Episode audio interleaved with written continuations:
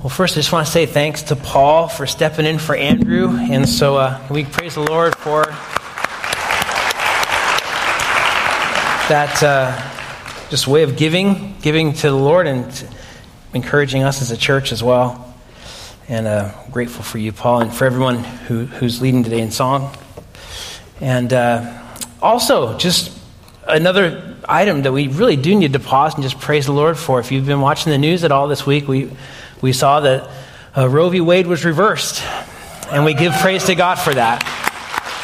Uh, for, uh, for many of us, if you've been with us for a time at Clayton Valley Church, you know, each and every uh, year when it comes to uh, supporting Options Health, uh, the local ministry here, we're deeply involved with that. Um, we're grateful for the ways that we've been able to not only be part of fundraising for them, but we've had folks volunteer there over the years to help um, moms and dads who are uh, facing trials, perhaps uh, you know, encountering pregnancy that they had not planned on and wondering what to do. And Options Health is a beautiful ministry that, that not only uh, cares for babies and, and, rescuing them, but also cares for parents.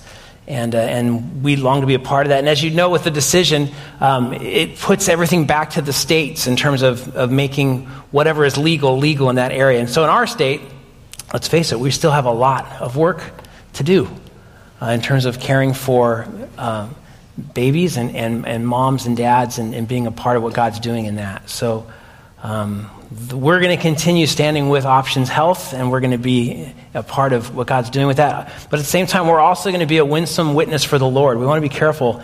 We're not just loving babies, we're loving parents.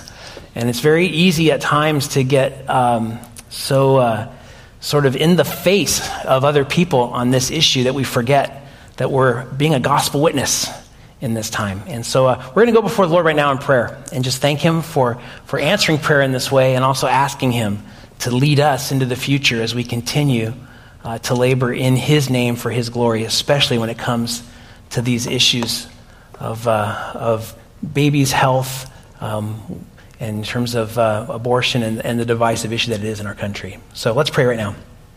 Father, we, we come to you and, and we thank you. We thank you for answering prayer.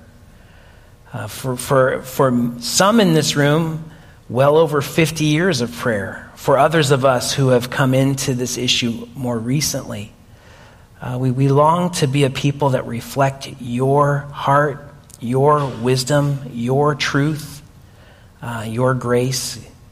And, and, and we ask, Lord, that even in this time you would enable us as your people to reflect you in the midst of this. We thank you, Lord, for the Supreme Court ruling. We thank you that a, a, a terrible, destructive, and, and evil uh, law that was put in place over 50 years ago has been reversed.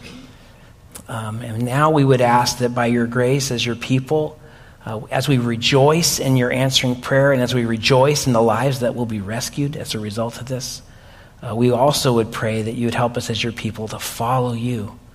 Uh, and as we labor in and amongst our own community here, uh, realizing that, uh, that certainly in California things will, will remain um, as they've been uh, we still have the opportunity to, to be salt and light in this world. And so we pray, Lord, that we would continue to, to uh, care for those in our midst who face uh, trials and, and, and even deep difficulty in, in wrestling through uh, choices of life and death, really. We pray for moms and dads. We pray for babies. We pray that your grace would be at work, and we pray for us, that we would be a winsome and truthful witness amongst our family and friends and in our neighborhoods and, and in, in the job place and at school, wherever we find ourselves, Lord. May you be glorified. Uh, but thank you for answering prayer in this way. Thank you for bringing about this reversal. Uh, some of us never thought we'd live to see this. And so we look to you now to guide us into the future as we continue to honor you and, and, and demonstrate the grace and truth of the gospel. We ask this in Jesus' name. Amen. Uh, we're continuing on in our series in 1 Corinthians, and I was just thinking about this week. You know, there was many, many years ago. Sometimes there's someone who gives a talk at a given time, and it's it's one of those things that kind of resonates with, with people. It kind of becomes kind of a historic kind of touch point uh, in the life of, of, of, of, those who heard it and beyond. And there was uh, one big youth conference many, many years ago that John Piper spoke at. And uh, the title of his talk was Don't Waste Your Life. And some of you might have remembered it. Maybe you heard it all those years ago. Uh, it was later developed into a book. And, and he, he started off by talking to these young people about how you can make a difference. You can actually live a life in such a way that you're going to have an effect on everyone in your life, those around you, and, and beyond for the Lord. You can have that effect. And then he goes on to say that he realized that there were several in the crowd who didn't care about making a difference. And he talked about how some of you don't care if you're going to make a lasting difference. You just want people to like you. And then he went on to say, if people would just like you, you'd be satisfied. Or if you could have a good job and a good marriage and a couple of good kids and a nice car and long weekends and a few good friends, a fun retirement, a quick and easy death and no hell, you could, if you could have that, you'd be satisfied, even without God. And then he goes on to say that is a tragedy in the making. And then he went on to describe how to not waste your life. You're the life you have in Christ, to live it to the, to the fullest. And I've been thinking along those lines about the, the topic that, that Paul is bringing up here in 1 Corinthians chapter 9, and that is our freedom in Christ. We've received amazing freedom in Christ, and yet I'm wondering are we really living out that Christian freedom, or are we wasting it?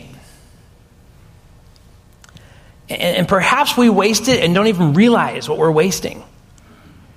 Uh, we don't even understand that. Because sometimes I think because the culture so easily influences us and kind of overtakes our thinking, we, we think of our freedom in Christ, our Christian freedom, kind of like other freedoms, like political freedom or financial freedom or professional freedom or personal freedom. And we kind of look, yeah, it's my freedom. I just, in essence, in essence I do what I want to do. That's freedom. And, and for the believer, we understand that if we have those freedoms, if we enjoy those freedoms, if we've received those freedoms, they're to be pursued and lived out under the main banner of freedom that we have. And that's the freedom that we have in Christ. And, and, what we've seen over the past several weeks is that this freedom in Christ is so radical, it's so different, it's so unique that it actually unfolds in a powerful paradox. I'm so free in Christ I can surrender my freedoms for Christ. I am so free in Christ, I can surrender my freedoms for Christ. And we've seen that over the past several weeks. Just because I have a right doesn't mean I have to exercise it. And, and I'm not going to exercise that right unless it in some way furthers God's kingdom, unless it helps others know Christ more. That's what Paul's been describing. And so he returns to this significant theme of freedom and what that means and how that's to be lived out in 1 Corinthians 9, verses 19 and following. Go ahead and, and turn there if you would, or open there, or whatever you do to get there.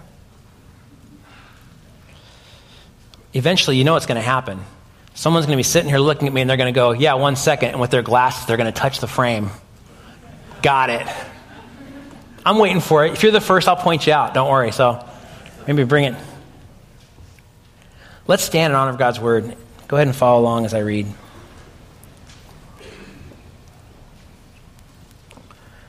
First Corinthians chapter 9, beginning with verse 19. For though I am free from all men, I have made myself a slave to all so that I may win more. To the Jews, I become as a Jew, that I might win Jews. To those under the law, as under the law, though not my, being myself under the law, so that I might win those who are under the law. To those who are without law, as without law, though not being without the law of God, but under the law of Christ, so that I might win those who are without law. To the weak I become weak, that I might win the weak. I have become all things to all men, so that by all means I may save some. I do all things for the sake of the gospel, so that I may become a fellow partaker of it. Do you not know that those who run in a race all run, but only one receives the prize? Run in such a way that you may win. Everyone who competes in the games exercises self control in all things. They then do it to receive a perishable wreath, but we an imperishable. Therefore, I run in such a way, not as without aim. I box in such a way, not beating the air, but I discipline my body and I make it my slave, so that after I have preached to others, I myself will not be disqualified. Let's pray. Lord, we ask that you'd help us this morning by your Spirit's work among us as your word is opened to really see the freedom we've been given in Jesus in a new way. We pray that, that we would see that freedom that is such a beautiful paradox, a freedom that allows us to be so free that we can become the slave to all for the sake of winning as many as we can. Lord, may that please be the heartbeat and the action that we carry out as your people, so that all that you bring into our lives would come to know you, whether they be our friends from work or our family members, our neighbors, whether it be someone that we just see, maybe at the store randomly or just encounter somewhere. Uh, maybe, on, maybe as we're walking on the street, wherever it would be. May we constantly be looking for ways to be used by you to win more. That you would be glorified. We ask this in Jesus' name. Amen. Go ahead and take your seats. So, again, the question that concerns us this morning are we living out our Christian freedom or are we wasting it?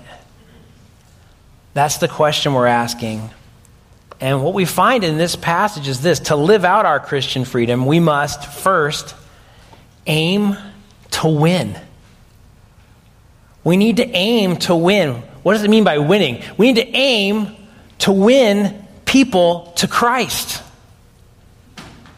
That's what our freedom is for.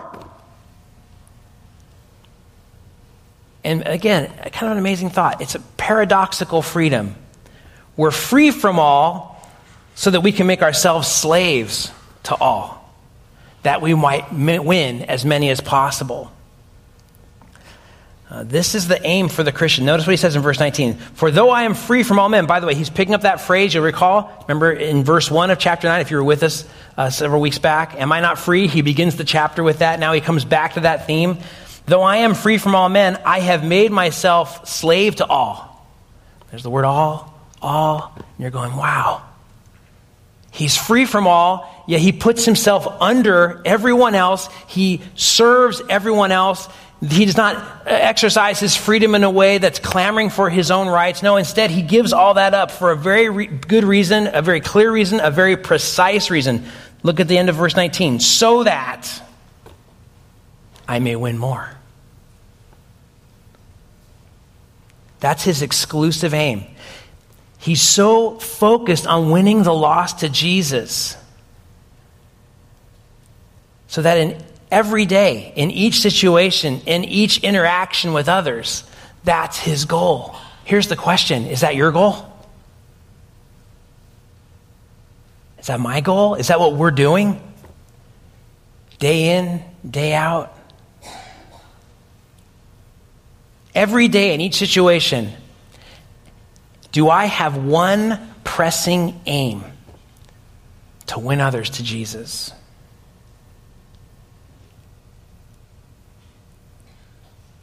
Sometimes I think we, we, we kind of treat that as, well, yeah, kind of. Okay, if the word kind of is there, guess what? It's not the one sole pressing aim. I don't know about you, but for me, I, I, find it so challenging because it's, it's kind of in the throes of everyday life where I am most easily just sort of caught off guard. Maybe I'm the only one like that here. So you can look at me go, how did this guy become our pastor? Look, I don't know. Okay, I don't know. But God did that. Anyway.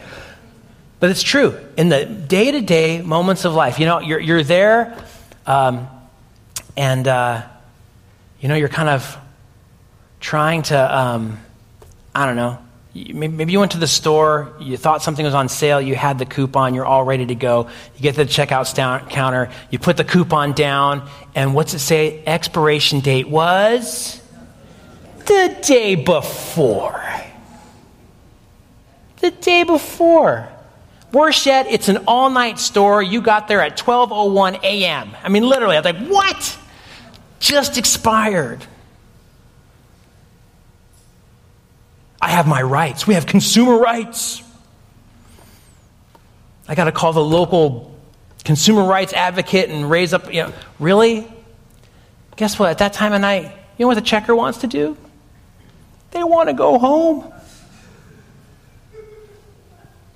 You're going to save 60 cents on, you know, I don't know what you're buying, you know. Arrid extra dry, you know, great. 60 cents. You're going to like blow up, go, po- you know, you're going to go, go ma- raging mad on this situation with this person here because it's all about my rights. But you know what this person needs more than anything? The Lord Jesus. They need the Lord Jesus way more than you need your 60 cents. But in the midst of the moment, are we living that way? Do we see that? Are we aiming to win? And so, if we're looking at every day the way Paul is looking at every day here, we see each situation, each interaction with another person as an opportunity to win, to win them every area of daily life has this number one pressing aim. How do I live at work? What am I like as a friend, as I pursue my hobbies, as I park at Home Depot? Why is that lot always so crazy? I try to go when no one's supposed to be there. I'm like, where are all you people from? Don't you have to go somewhere? I feel like the whole city just follows me there. You know, they all park as I interact with the plumber, as I get some time away.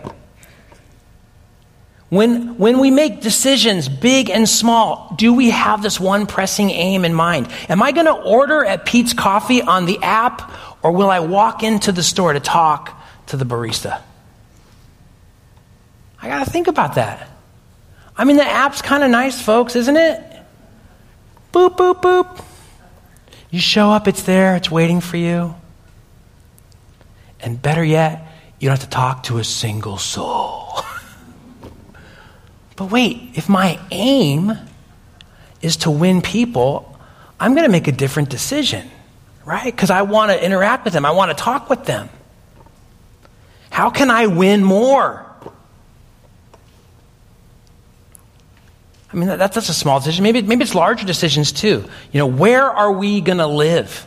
Is it the most comfortable place, the easiest place, the place with the most political alignment with my views on things? Is it the most affluence? Or maybe the real question should be where can I live to have the most impact for the gospel? Where can I live so that we can win more?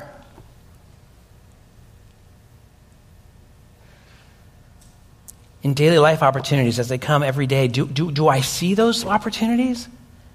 And when I miss out on those opportunities, you know what, really, what it really means? I am wasting my Christian freedom. I'm not even using that freedom for what it's actually there for. You know, you think of this. Uh, the context in Corinth, as we've mentioned already, slavery uh, was, was uh, probably about 50% of the population there would be slaves. And for, for most, they would either sell themselves into slavery because they wanted to have a, a viable ways of make, making a living. It was very different from uh, of what we experienced in the early year, you know, years of our country. Um, doesn't make it any more excusable. It's still wrong. The Bible, by the way, oftentimes it describes things as they happen in history without making the, the, the moral judgment from God on that thing because it expects us to know well enough to read it and see the outcome of it and go, yeah, that was a really dumb idea. Happens a lot in the scriptures. And if you want to look at what the Bible's perspective is on slavery, I would really encourage you to read Philemon.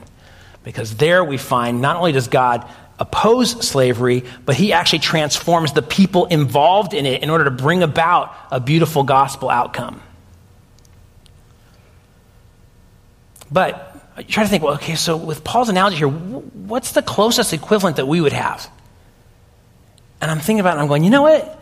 What if we make the aim in our day and age, in, in 21st century, you know, America or East Bay area, what if we make it our aim to serve those who labor in customer service?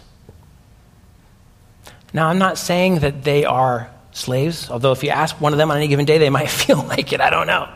It's not exactly the same. It's not a one for one, certainly. But it seems to me like when Paul is describing this, he's saying, I'm not in that category of person, but I want to put myself under everyone I possibly can in order to win them. Um, I had, had a, re, a recent uh, kind of encounter with this idea. Um, I, I, recently had finished up some schooling. I graduated. Again, thank you, Clayton Valley Church family, for, for making that possible for me to do that. Uh, but as we were getting closer to the graduation ceremony, this is a few months back, uh, you're supposed to wear for these things academic regalia. Essentially, it's a robe with a thing that goes around your neck called a hood. Okay, that's what it is. And because of the shortages, that were happening across the nation. Uh, some people weren't getting their robes and their hoods. And, um, and so I got a notice from the company, I think Herff Jones was the name of the company. We understand your ceremony time, and we know when it is and where it is, and we want you to know we're going to do everything possible, and it's going to be there. I read that, immediately concluded this there is no way it's going to be there. It's just not. It's the second I got that email, I'm like, well, it's over. It's, it's not going to happen. I guess there's no way. Um, but nonetheless, I should probably do my best to try to make things flow, reach out to the right people. So, so the, the school gave us our contact, our kind of area rep for, um, for the company and encouraged us to, to reach out. So I reached out and gave her, you know, date of my ceremony, location, etc. And so then she responds in the email and she goes, it's one of those, you know, you see an email and you're like, oh, that person's like under a lot of pressure. You can tell by the brevity, right? So I will quote her email is, I'm trying to track down all the orders. I'm praying there's another solution. Mo, done. you know, it's like, oh, you're having a good day. Okay, okay. And then I'm thinking, you know, obviously people are upset about this, right? Because you know, she's, she's the area rep, meaning other, you know, this is in the Chicago area, right? So other, other people from other colleges are freaking out on her, right? So Northwestern University, um, or, or, or Northwestern, I mean, or, or University of Chicago, or, or others. And so, and, and, so, and for many of them, it's like, how dare you? Do you not know I've worked my whole life for this moment? And now you're ruining my commencement because you don't have my regalia here. I can't believe it. You know, and, and there's that kind of response. And I'm sure she's getting hit by this all the time. And then as I'm looking at this, I'm like, you know what? On her massive spreadsheet, when she's looking at all these schools and all these orders not being filled, next to my name, there is the title Trinity Evangelical Divinity School. Huh. I'm thinking the response here should be different. That's what I'm thinking. I'm thinking it should be different. So I emailed her back. And I just said this Hi, Mo. Three things to remember. One, this is not your fault. Two, we're praying with you and for you. Three, God's got the solution well in hand, whether we see it or not. Best regards, Chris. I hit send. And then she responded. Great. You just made me cry. it's been crazy. We've been letting down a lot of students, and it just makes me sick. I'll try tracking the hoods and keep you posted. Thank you for your kind words. It was a gospel moment, okay?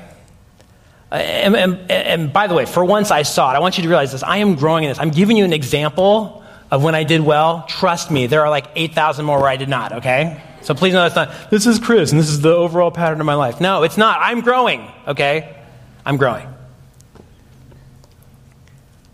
But it's a gospel moment, and for once I saw it, and I'm growing to see them more and more, and I think we need to understand we have one exclusive aim in every part of our lives. It's to witness to our great and mighty King and Savior, Jesus.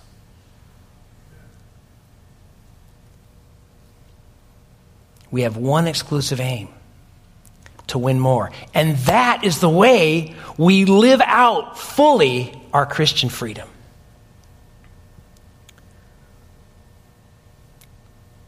So, what's our aim in daily life? Focusing on winning more people to Jesus. And, and really asking questions like, what is going to leave this person wanting Jesus more?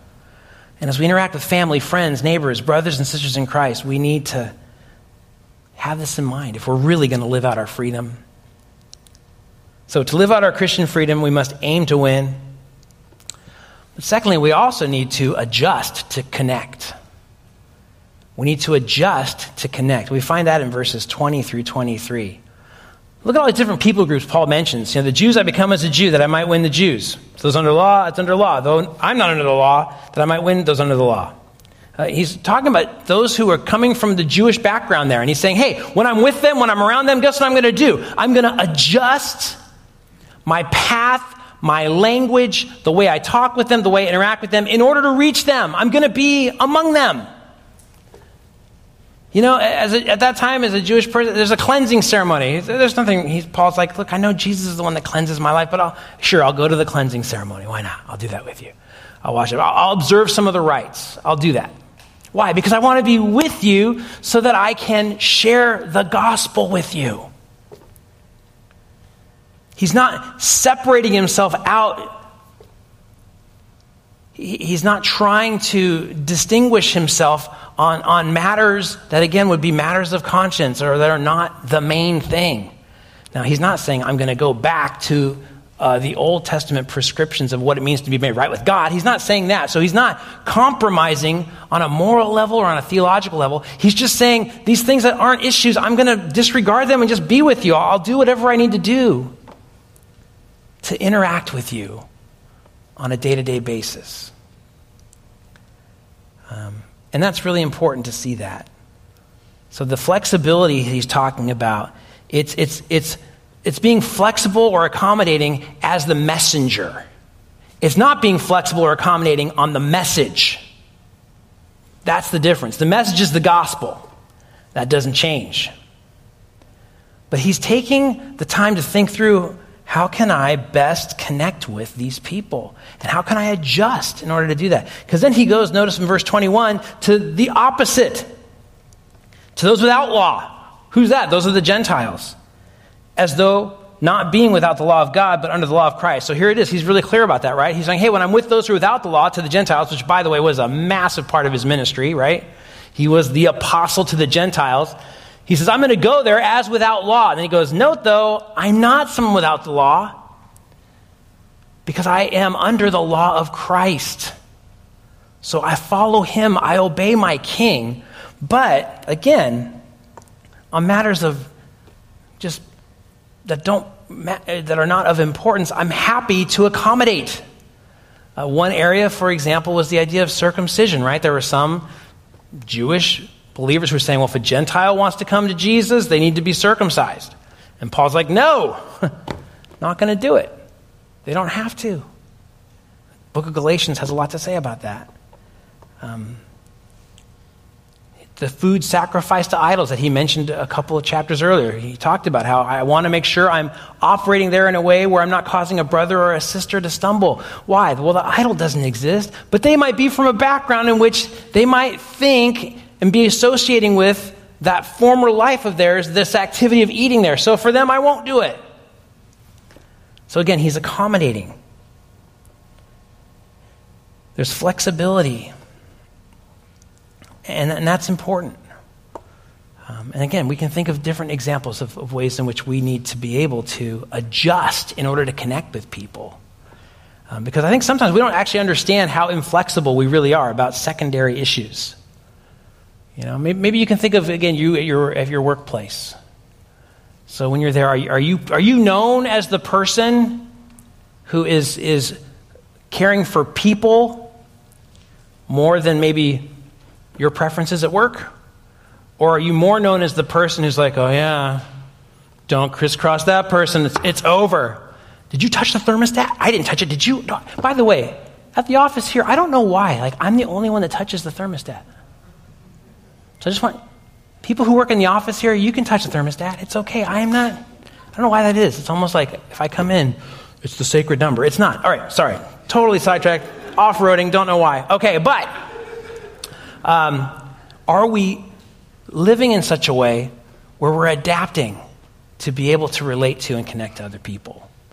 Uh, I think there are, something came to my mind this week actually that I hadn't thought about in a long time. So, if you know my background, you know I did not really grow up um, in, in, in the church. Um, and so there were a lot of things to me culturally that were weird. And I was thinking back to that, like, yeah, what was with that? So things, terms would be thrown around, and you're kind of like, yeah, I don't know. So, for example, here, here's one for you fellowship hall. Now, for us, we're like, oh, yeah, fellowship hall. Eh, people get together. No, you don't understand. When you're coming from like fellowship hall, I'm not going in there. like, what's this fellowship thing? It's like Lord of the Rings, we're back to Lord of the Rings again. See, what is that? You know, what's it? and it's a hall. Like, you got to go in there, and like you're on a quest. And you're together. I mean, I don't know what's going to go on in the fellowship hall. I don't know if I want to know. You know, but but so there are a lot of things like that. We have a lot of little wording things, trappings that we're not even aware of. So the question is, when we're with others, are we adapting, adjusting in order to connect? Again, not the message but the way in which we conduct ourselves? Or instead, are we insistent upon everything in primary issues and in secondary issues and in third level issues? Has to be my way, or it's wrong. You know, we've got to understand what matters of conscience are, what matters of biblical principle are, and what matters of first tier importance are, and then live with others in that way. And uh, I remember there was a friend of mine who was doing a a Bible study with some construction workers. He, he, he just got to know them. He was really excited, and, and they wanted to hear more about the Bible. And so this was many years ago. And so they came by. They came by his house. And uh, there was like five of them. And, and first guy got there and they're all talking. Second, third guy comes in with two six packs of beer. Hey, where we get together, guys? Uh, you know, walks in, lays it on the table. And, uh, and, and my friend was like, oh, Okay, great. You know, let's talk. Go ahead. You know, who cares? Um, why? Well, are they here to here to hear the Bible? Yes. Great. Uh, the other stuff, it's not the issue. So we need to be able to adjust, to connect. And as we do that, then we're really living out our Christian freedom. Because now the desire to win, to win another to Christ, is, is the aim and the focal point. So, because that, we can adjust the way we approach, the way we conduct ourselves in order to connect with people. But to live out our Christian freedom fully, we must not only aim to win and adjust to connect. Lastly, we also need to exert to finish. We find that in verses 24 to 27. Um, you'll notice that verse 23, as he leads in the section, he says, I do all things for the sake of the gospel, right? I become all things to all men that I may be all means save some, verse 22. So that's, that's Paul's, Paul's focal point of just, I'm going to do what I need to do to connect with people that they would come to know Christ. But notice how he ends verse 23 so that I may become a fellow partaker of it. What's he talking about there? What does he mean? If he doesn't live this way, he's not partaking in the gospel? Like, how does that work? What is that? Uh, it, and, and what happens is, verse 24 and following, he describes the answer to that question. To partake with something is to join together with something. He's saying, if I'm going to do that in the gospel, I have got to run the race. And then verse 24, he brings them into an illustration that they all would have totally understood. Talking about a runner running a race. Uh, you see, at that time in the ancient world, there were two series of games that were renowned. The first were the Olympic Games held at Olympus, right? Olympic, yeah, that's where it was held. And uh, you can actually see what the running track looks like there at Olympus. Um, and it's a place where they would train and train and train and run and run and run. The second most prominent and respected games of that time were the Isthmian Games, held on the isthmus right there in Corinth. That's why they were called that. And so for them, they're all going, oh, yeah, a runner. I get that. Why? Because they've watched them train before. They know what runners who compete in the games go through. It's strict, it's rigid. They had to swear an oath confirming that they had totally abstained from wine, meat, uh, from any form of sexual activity for the previous 10 months. Then the runners had to focus on winning the prize. And so they would train and train, they would deny themselves, they would labor, they would be completely dedicated to that goal. And, and notice what Paul says Run to receive the prize. Run that you may win. Now, what's he talking about by winning? I think he's referring back to that he may win more. He's doing a word play. Saying, I want to win the race, but I want to win others to Christ. So I live every day with that focus in mind. And I exert myself. And then he draws a comparison in verse 25. He says, Those who compete in the games, they exercise self control in all things, they do it for a perishable wreath. What's he talking about there? Well, I did a little research this week, and guess what? That, that wreath they would get, sometimes they were made of little, little pine twigs and stuff. Other times they were made of celery. I'm not one that really likes celery anyway. Yeah, it depends. But you can just imagine those large celery, they would be bent and twisted and made, and you'd have a wreath. Of course, you also realize how long it probably lasts. It's going to dry out, it's not going to last long. And then he draws a contrast. They run that hard for this thing that's just going to dry up and fall apart. And he goes, But we run to receive a crown that is not perishable. Look at the end of verse 25. It is imperishable. What's he talking about? Well, he's going to get into it a little later in, in, in chapter 15 as the resurrection is described. There's the crown of life that all who are in Christ are given, and that never perishes. That never fades away. It never dries up. It's permanent. It's glorious. And so then he says, as a result, verse 26, therefore, because of all that, I run in such a way as not without aim. I box in such a way as not beating the air. So that was the other big event. Running was a big event in those games, boxing was as well. And in ancient times, uh, boxers would actually wear leather gloves.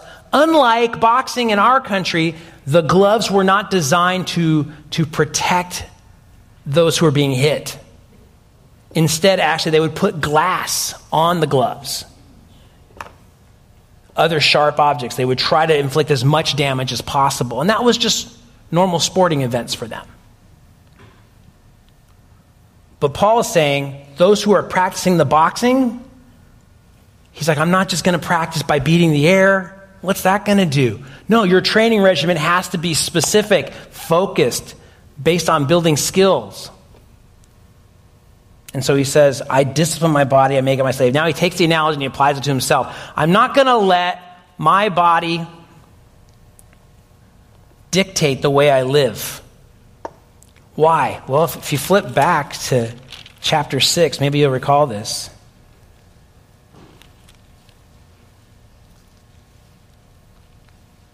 Chapter 6, Verses 19 and 20. Do you not know that your body is a temple of the Holy Spirit who is in you, whom you have from God, that you are not your own? Again, many of these Corinthian believers were still living as if they were still in the culture and they were engaging in sexual morality. They were engaging most likely with temple prostitutes there in Corinth, and he's rebuking them for that, saying, Don't you know this? You've been bought with a price, therefore glorify God in your body. So certainly he's referring back to that. And he's saying, I'm going to discipline my body, I'm going to make it my slave. Why? So that after I've preached to others, I myself will not be disqualified. Does he, is Paul saying there he's going to lose his salvation uh, if he uh, doesn't discipline his body there? No, that's not what the term disqualified is referring to. Um, that phrase actually goes back again to another earlier portion of Corinthians, 1 Corinthians in chapter 3. You'll recall in chapter 3, verses 14 and 15, he says, If any man's work which he is built upon remains, he will receive a reward. If any man's work is burned up, he will suffer loss, but he himself will be saved, yet it's through fire. He's talking about his labors, his work as an apostle, and there's a judgment time coming for that, and he, he wants to be approved in that time when he stands before God. And for all of us, that needs to be the goal as well, isn't it? We stand before God and there will come that time for believers. Now, for the believer, it is not standing before God's throne for a judgment unto punishment because Christ has taken that. There is no fear of that. No, it's a judgment under rewards. And so Paul is saying, I want to stand there and to be approved by God. I want to enjoy the crown that comes from running to win. And so in light of that, run to win. Exert yourself. Now, here's the question are, are, we doing that? Is that how you're approaching the Christian life right now? Now, I got to admit, for our church, we've come out of a crazy season. And thankfully, we're moving ahead, we're moving forward. And for some of us, there's been just this excitement about re engaging, like, yes, Lord, praise God, let's go. And then for others of us, it's been harder. There have been different things that we've come through. And it's more challenging. The question I think we all need to ask is Am I running right now to win?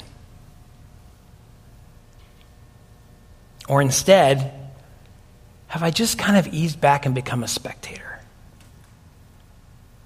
You'll notice the passage doesn't say, sit in the crowd as a spectator with the most comfort possible. That's not what it says. You're not a spectator, you're, you're there. You're in the arena. You are lined up to race. Run with all you've got. Uh, the Boston Marathon is probably one of the most prominent um, you know, marathons we have in our country. The winner is automatically placed among the, the great athletes of our time. And a few years ago, a person named Rosie Ruiz was the first woman to cross the finish line first. And she had the laurel wreath placed on her head and a blaze of lights and cheering, and she was completely unknown to the world of running. It was an incredible feat. It was her first race, and it was a victory at the prestigious Boston Marathon. And then someone noticed that she didn't quite look like she was in like crazy good shape. Like they weren't trying to be mean, you know, but it was like, doesn't seem like she's had the training that you would need to complete that race. And then some questions were asked. And then, then all of a sudden, someone realized wait a minute, no one has seen her along the 26.2 mile course at all. Then the truth came out. She had jumped into the race in the last mile.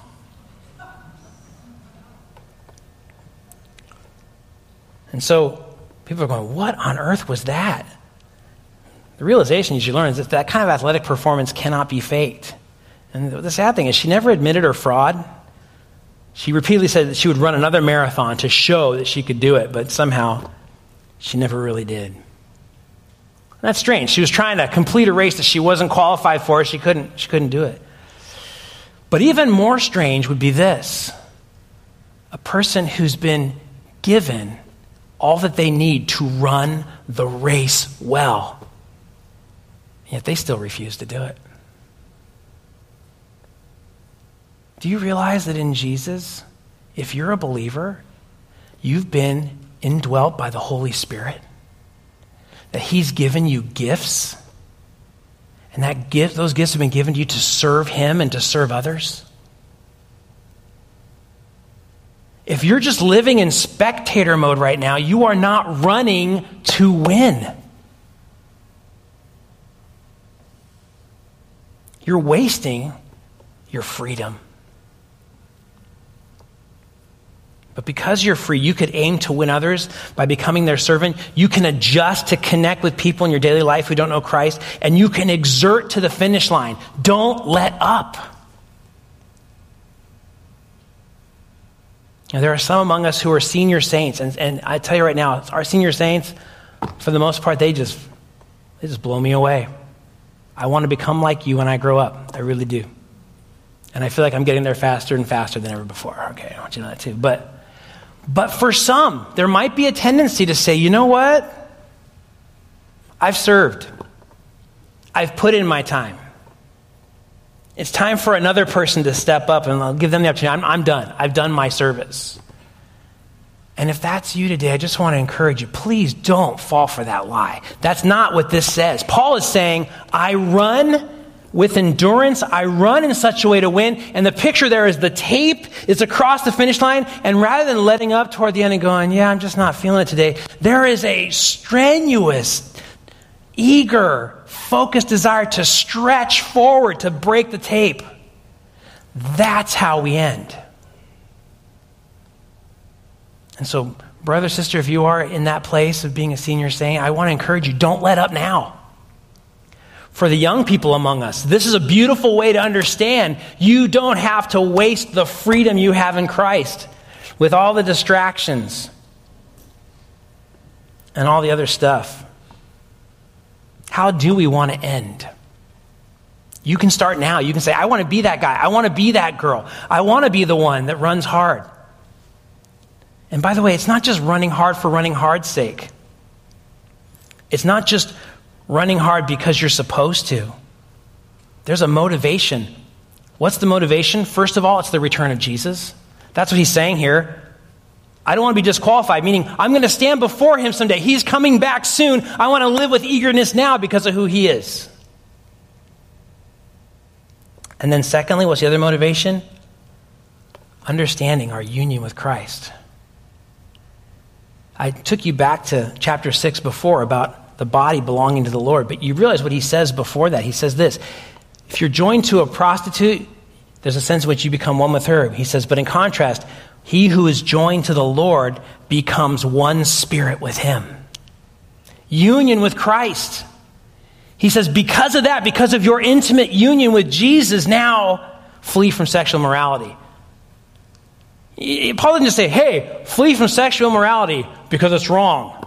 I mean, it is wrong and it is destructive. But he says, flee from that because you are one with Jesus. So we run hard because Jesus is coming back soon. We run hard because we're united with Christ. And we run hard because we don't want to waste our freedom.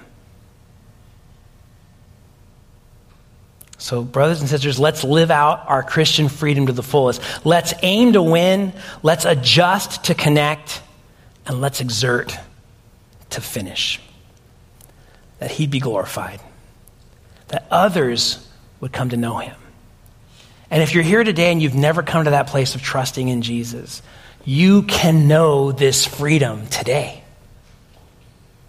You can know this freedom today. Trust Him, rest in Him believe. And we'd love to talk to you more about that. Let's pray. Lord, we ask that you would again just take these things and apply them to our hearts. Help us to live out our freedom in you in a way that aims to win. Each and every day, help us to see those opportunities around us whereby we can reflect you, call people to you, share the gospel even now, Lord, maybe consider those we could be praying for our neighbors, our coworkers. Bring them to our minds. We look to you to guide us as we run and exert ourselves by your grace, because of our union with you, to finish well. We ask this in Jesus' name. Amen.